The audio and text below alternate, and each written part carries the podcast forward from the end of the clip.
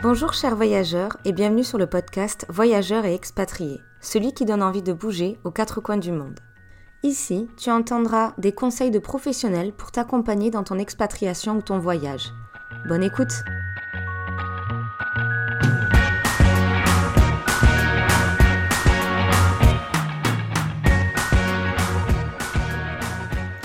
Bonjour chers voyageurs et bienvenue sur ce nouvel épisode.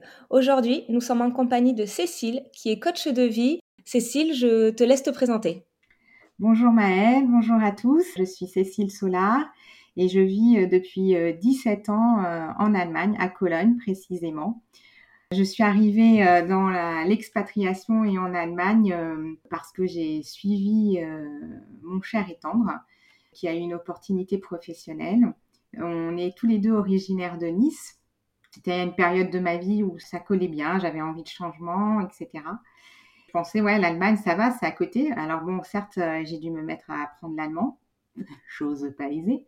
Comme euh, c'est pas la langue la plus euh, facile hein, au départ, mais quelques temps après aussi, bah, je suis tombée dans la maternité. J'ai deux enfants, maintenant deux, deux ados pré-ados. Deux grands bouleversements pratiquement coup sur coup. Bien qu'on pense que l'Allemagne, certes, il y a une frontière commune avec la France, mais il y a aussi beaucoup de différences. Et ça, j'en avais pas conscience euh, au départ. J'ai surfé sur ma vie euh, de maman, euh, sur ma vie d'expat pendant quelques années. Et puis, j'ai fait du bénévolat, j'ai fait des petits jobs, etc. Mais bon, c'était quand même dur, puisqu'en plus, en Allemagne, c'est pas très facile d'avoir c'est pas le même système de garde. Les mamans, elles sont très sollicitées euh, pour garder, avoir les enfants. Enfin, les écoles terminent tôt, etc. Donc, euh, au fur et à mesure, euh, bah, je, perdais confiance en moi, mon estime de moi-même, et puis j'avais surtout perdu mon identité. J'avais l'impression mmh. de plus savoir qui j'étais parce qu'on me connaissait en tant que soit Madame 2 ou Ah, vous êtes la maman de. Et moi, je, suis qui? C'était ma grande question. Je me suis fait aider, je suis tombée dans le développement personnel, dans le coaching. Et puis là, euh, pas à pas, ben, je suis remontée la pente et j'ai pu euh, éclaircir mon chemin et savoir ce que je voulais enfin être pour moi et moi seule. Et je suis donc euh, devenue coach. Je me suis formée au coaching avec ICI à Genève. Et ensuite, même, je me suis spécialisée pour coach de jeunes. Juste avant qu'on rentre dans le cœur du sujet de ce que tu fais, j'aimerais juste rebondir sur ce que tu as dit. Quels étaient un petit peu les chocs culturels que tu as eus entre l'Allemagne et la France? Tu disais que c'est pas trop loin au niveau de la frontière, mais au final, il y a beaucoup de différences. Est-ce que tu, tu peux nous éclaircir un peu sur ce point? Parmi euh, ce qui, moi, me, justement m'a marqué, m'a choqué, entre guillemets, c'est euh, le fait que, par exemple, la femme enfin la mère en particulier, on lui demande souvent à elle de faire un choix.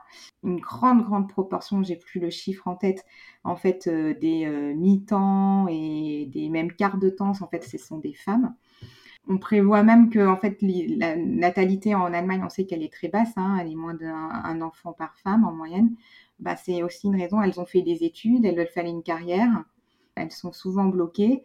Alors même si là, moi, en 17 ans, j'ai vu des évolutions. Hein, les, mmh crèches, euh, elles ouvrent euh, plus tôt, etc. Pendant très longtemps, enfin moi, quand je suis arrivée, j'étais maman, euh, on disait les trois K, c'est Kinder, Kirche, Küche. La maman, c'est les enfants, l'église et la cuisine. Ça a évolué, certes, hein, en 17 ans, mais moi, c'est ce qu'on m'a dit au début, parce que quand moi, j'avais, j'arrivais avec mon image à la française, euh, j'arrête et puis six mois après, mes enfants sont à la crèche, sur une nounou, etc. Hmm. C'est pas le cas. Alors j'ai eu beaucoup de chance, j'ai une flotte pour mon fils, euh, il est rentré relativement tôt, mais beaucoup peuvent attendre jusqu'à deux ans, trois ans pour avoir une place en crèche. Ce qui est euh, moins vrai dans les anciens lenders, qui eux ont été, les femmes elles sont parties vraiment imprenantes de la société. Mmh voilà, ça c'était une chose comme ça. Le fait que ben avoir des relations sociales euh, quand on est étranger et qu'on ne maîtrise pas encore la langue. Cologne est une ville très internationale, donc j'avais beaucoup de relations internationales, mais avec les Allemands, il faut beaucoup de temps. Ça prend beaucoup de temps. Maintenant, j'ai des très bons amis et allemands et le contact est long. Voilà. Moi, en plus venant du sud, où euh, ben allez, on s'invite, on se fait un apéro. Euh, On a un petit peu toujours l'image des Allemands qui sont froids, toujours un petit peu ça de notre côté, même si on ne connaît pas et qu'on n'y a pas été, mais c'est vrai que c'est une image qui ressort. C'est une image, alors c'est pas vrai comme tout partout, hein, euh, comme en France, euh, dans le sud, il y a aussi des gens très froids, etc. Euh, c'est souvent dans le cadre professionnel qu'on peut se faire des, relations, en fait, hein, et ça, il distingue beaucoup le milieu professionnel et la vie personnelle. C'est pour ça que ça prend du temps, parce que bah, c'est dans des événements particuliers. Par exemple, un moment important, c'est les marchés de Noël. Après le, travail, les Allemands aiment bien prendre un, vin chaud à un marché de Noël. Et c'est là qu'on fait un peu plus connaissance euh, personnellement et pas avec juste son, supérieur ou son collègue. La pause café où on papote, c'est pas trop ça. Euh, voilà. Ils sont beaucoup dans le travail.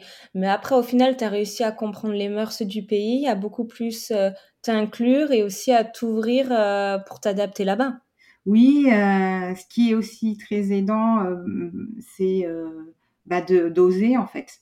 Je maîtrisais pas encore vraiment la langue, mais voilà, je, je, m'étais inscrite à, des activités, des activités avec mes enfants, et ça, ça m'a beaucoup aidé à, créer des liens. Mmh. Et puis euh, aussi, euh, ces personnes-là, euh, certaines barrières certainement, voilà, parce qu'ils peuvent avoir aussi, comme nous, on a des idées sur les Allemands, ils ont des idées sur les Français, qui sont parfois un peu vraies. Hein. J'avoue que quand... Tu as quelques exemples pour pouvoir nous communiquer, savoir comment on peut être vu à l'étranger aussi? Pour beaucoup d'Allemands, nous sommes le pays révolutionnaire. Donc, c'est-à-dire, on est en apparence toujours oui, on dit les, on est appelé les oui, mais oui, oui, oui, oui. Mais euh, bon, là, comment on peut faire alors euh, Oui, euh, mais voilà, on aime toujours situation typique, par exemple pendant le Covid, entre guillemets, on n'avait pas les autorisations à mettre en Allemagne ou les une heure pendant autour de 10 km chez soi, ça, ça n'existait pas parce que les Allemands ont dit les choses et ils sont assez responsables pour accepter les règles.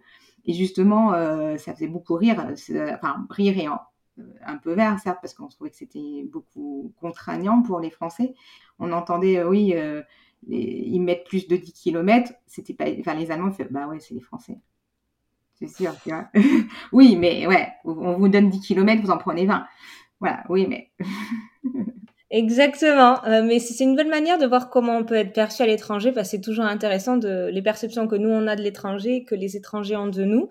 Donc là, tu vois, c'est hyper intéressant tout ce que tu nous as dit, parce qu'au final, tu as réussi, ça a pris un peu de temps, toi, de te construire à travers cette nouvelle culture, de toi, ce que tu as apporté, de ce cette culture, ce qu'elle t'a apporté, et petit à petit, tu t'es construite. C'est grâce à ça que euh, tu as voulu accompagner des personnes. Oui, en réalité, je me suis aperçue que c'était même au-delà euh, de notre passeport, de notre nationalité initiale, les conjoints expatriés, euh, les, conjoints suiveurs aussi comme on les appelle, se posent à un moment euh, toutes les mêmes questions. Voilà, je suis quand même entourée d'un milieu très international. Il y a un moment où ben, la femme, elle, elle se dit, enfin je dis la femme parce que c'est une grande majorité. Hein. Il y a des hommes, mais j'accompagne aussi euh, quelques hommes qui peuvent se poser la question, euh, ouais, mais bon, ça y est, j'ai suivi et qu'est-ce que je fais moi Qu'est-ce que je fais de mon de ce temps euh, qui m'est donné à l'étranger? Alors c'est pour ça que je m'intéresse au conjoint parce que j'ai vécu ça, j'ai l'expérience, je comprends voilà toutes les étapes que l'on peut passer dans son expatriation ou ces expatriations, parce qu'on peut en avoir fait une ou cinq, ou voilà, on a toujours des montagnes russes émotionnelles, on a euh, des mêmes questionnements, etc. Et puis, oui, parce que c'est pas la même chose de dire on bouge à deux avec un boulot ou on bouge à deux, on va trouver un emploi sur place, ou quand on bouge à deux mais qu'on a les enfants ou on suit le conjoint. Mm on va dire beaucoup de personnes euh, sont des, comme tu dis, des expatriés suiveurs ou accompagnateurs, que ce soit des femmes ou des hommes, pour savoir comment euh, la personne peut vraiment être inclue dans euh, ce processus d'expatriation. Donc toi, comment tu accompagnes ces personnes concrètement? J'ai mis en place trois programmes selon en fait les trois phases, hein, soit l'avant l'expatriation, le pendant et le retour. Le pendant, c'est souvent aussi se préparer euh, mentalement, émotionnellement, parce qu'on est souvent dans les checklists logistiques, administratives. Ça, je ne connais pas, je gère pas. Mais par contre, se préparer euh, voilà, au, choc culturel qu'il peut avoir, aux phases qu'on va avoir d'excitation, mais aussi des fois de sentiments de solitude, etc., etc. Donc ça se prépare. Prendre conscience de toutes ses capacités, de toutes ses ressources. Si on n'a pas eu l'opportunité ou on n'a pas pensé, etc., une fois sur place, il y a aussi d'autres questions qui se posent. Qu'est-ce que je fais, je disais, de mon temps pendant cette expatriation et euh, découvrir tous les potentiels qui s'offrent à moi? Oui, je décide de travailler. Oui, je prends cette année-là euh, pour suivre une formation. Euh, je, fais du bénévolat, j'améliore ma langue ou j'apprends une nouvelle langue. Peu importe, mais que ça soit vraiment un projet réfléchi, conscient et décidé personnellement et pas subi et suivi en fait. Donc en fait, j'aide la personne à ce moment-là à trouver sa, place, sa juste place pour se réaliser et s'épanouir surtout dans son expatriation. Et ça va lui de même lui permettre de trouver après euh, ses propres clés, ses propres ressources tout au long de sa vie parce qu'elle aura les bons mécanismes, les bons process de réflexion. Mmh. Donc tu fais tous ces accompagnements en ligne. Oui, je fais des accompagnements en ligne. Euh, il m'arrive d'avoir aussi des, personnes ici euh, à Cologne. J'accompagne les francophones, où qu'ils soient euh, dans le monde. Et puis, dernière phase importante, c'est le retour qui se prépare aussi, autant que le départ, peut-être même plus, parce qu'on y pense moins, mais on a changé pendant notre expatriation et le pays a changé aussi. Il faut se repréparer mentalement, émotionnellement savoir aussi euh, ce qu'on veut faire professionnellement. Je travaille avec euh, la méthode cohérence où on fait même plus qu'un bilan de compétences professionnelles, c'est un bilan de vie à 360 degrés. Mmh permettre euh, en fait à l'expatrié de savoir maintenant dans son pays d'origine vers où la personne veut aller et se poser les bonnes questions, savoir utiliser les compétences qu'elle a pu mettre en œuvre, découvrir pendant son expatriation, même si elle n'a pas travaillé et a beaucoup de choses, beaucoup de, force et de talent à mettre en, avant et à mettre en valeur pendant son expatriation. Super intéressant. Et est-ce que tu fais que des accompagnements individuels ou tu peux faire des accompagnements en groupe? Je fais aussi euh, des ateliers. Alors une fois par mois ici en présentiel à Cologne et une fois euh, donc euh, par mois en webinaire sur différentes thématiques. D'ailleurs le prochain est le 12 octobre en webinaire sur les quatre inquiétudes majeures des conjoints suiveurs en expatriation. Après, ça peut être aussi à la demande euh, s'il y a des, choses qui peuvent se faire. Et euh, là, celui de novembre, ça serait quoi comme thématique aussi? L'équilibre vie perso et expatriation. Et est-ce que tu accompagnes beaucoup plus des familles qui ont des enfants que des jeunes des couples?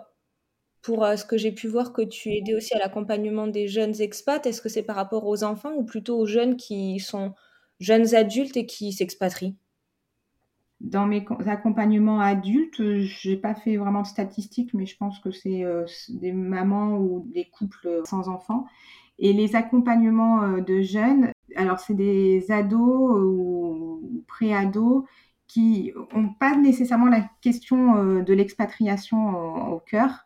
C'est plutôt sur la question de la confiance en soi, de la gestion des émotions et du stress, apprendre à apprendre, et l'orientation. Alors ça, oui, l'orientation, c'est une, thématique qui est un peu différente pour les enfants expatriés parce qu'ils ont euh, des profils un peu différents. L'enfant a connu plusieurs expatriations. Il y a plusieurs euh, questions qui se posent qui seront différentes évidemment qu'un jeune qui va faire toute sa scolarité en France. Ah, tu veux dire par rapport à bouger avec, euh, en fait, que son cercle, c'est plutôt vraiment sa famille, mais que ses amis vont toujours bouger. Comment essayer de peut-être garder un contact avec certains qu'on va peut-être pas revoir directement. Comment arriver à être stable dans une vie qui bouge. Voilà. Pour certains, ça peut être une euh, thématique importante. Pour d'autres, justement, en période d'orientation, c'est euh, moi, je veux rentrer dans mon pays d'origine, mais mes parents continuent leur expatriation où j'ai un profil très international, j'ai un diplôme international, qu'est-ce qui s'offre à moi? Je travaille pas seulement avec des études euh, post-bac en France, mais on connaît euh, maintenant, on peut postuler dans plein d'universités à travers le monde. Et ça, c'est important que le jeune se sache euh, libre, libre de ses choix. comme ils ont un profil des fois qui sont un pas, voilà, qui peuvent pas rentrer dans toutes les cases, c'est pas facile pour eux de savoir où aller. Mais pour savoir avant où aller, il faut d'abord savoir qui l'on est. Et ça, c'est une problématique que tout jeune, hein, même un jeune resté en France va avoir à se poser c'est important dans le, cadre de l'orientation de se dire, OK, je je sais pas ce que je veux faire ou je sais ce que je veux faire, mais d'abord poser la première question, c'est qui je suis, où sont mes forces, où sont mes talents, qu'est-ce que j'ai profondément envie, par quoi je suis motivée, quel sens je veux donner à ma vie? Et ça, c'est le coaching qui peut aider à, mettre des mots sur tout ça. C'est déjà très compliqué, nous, quand on passe plus de la vingtaine ou voire vers la trentaine, de rien que répondre à ces questions. Donc, j'imagine même pas un jeune qui, qui a même pas 18 ans ou à peine 18 ans de se poser ces questions-là. Donc, oui, il faut qu'il soit accompagné s'il veut vraiment trouver quelque chose de cohérent dans sa vie, même si ça évoluera par la suite. Et c'est déjà un grand pas en avant de vouloir faire appel à un coach de vie. Tout à fait. Et moi, je, suis ravie. En fait, c'est ce qui me vraiment me booste quand j'ai un coach de jeunes, un coaching de jeunes, parce que plus tôt on, on se connaît et voilà, ça n'évitera pas de faire des erreurs et avoir des coups durs dans la vie, mais au moins on saura sur quoi on peut s'appuyer parce qu'on se connaîtra mieux. Mmh. Euh, Exactement. Voilà.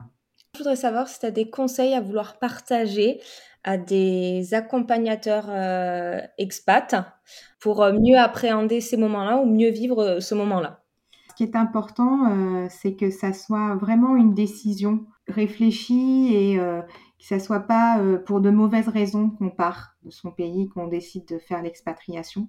Par exemple, fuir euh, euh, son boulot, une relation amoureuse ou quoi.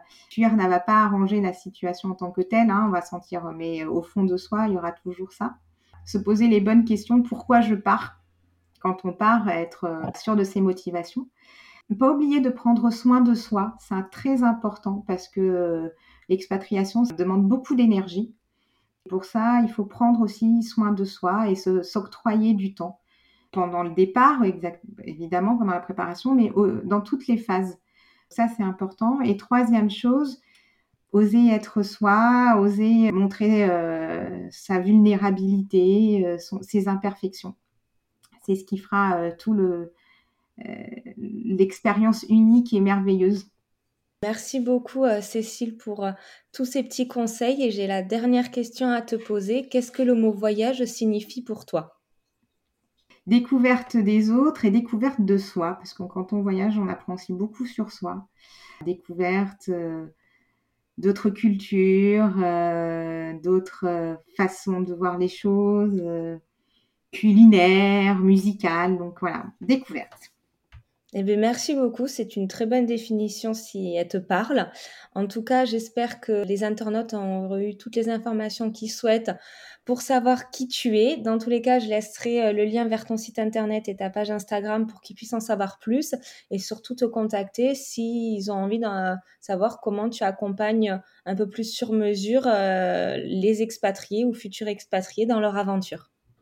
Merci. Merci à tous et puis eh ben, bonne aventure.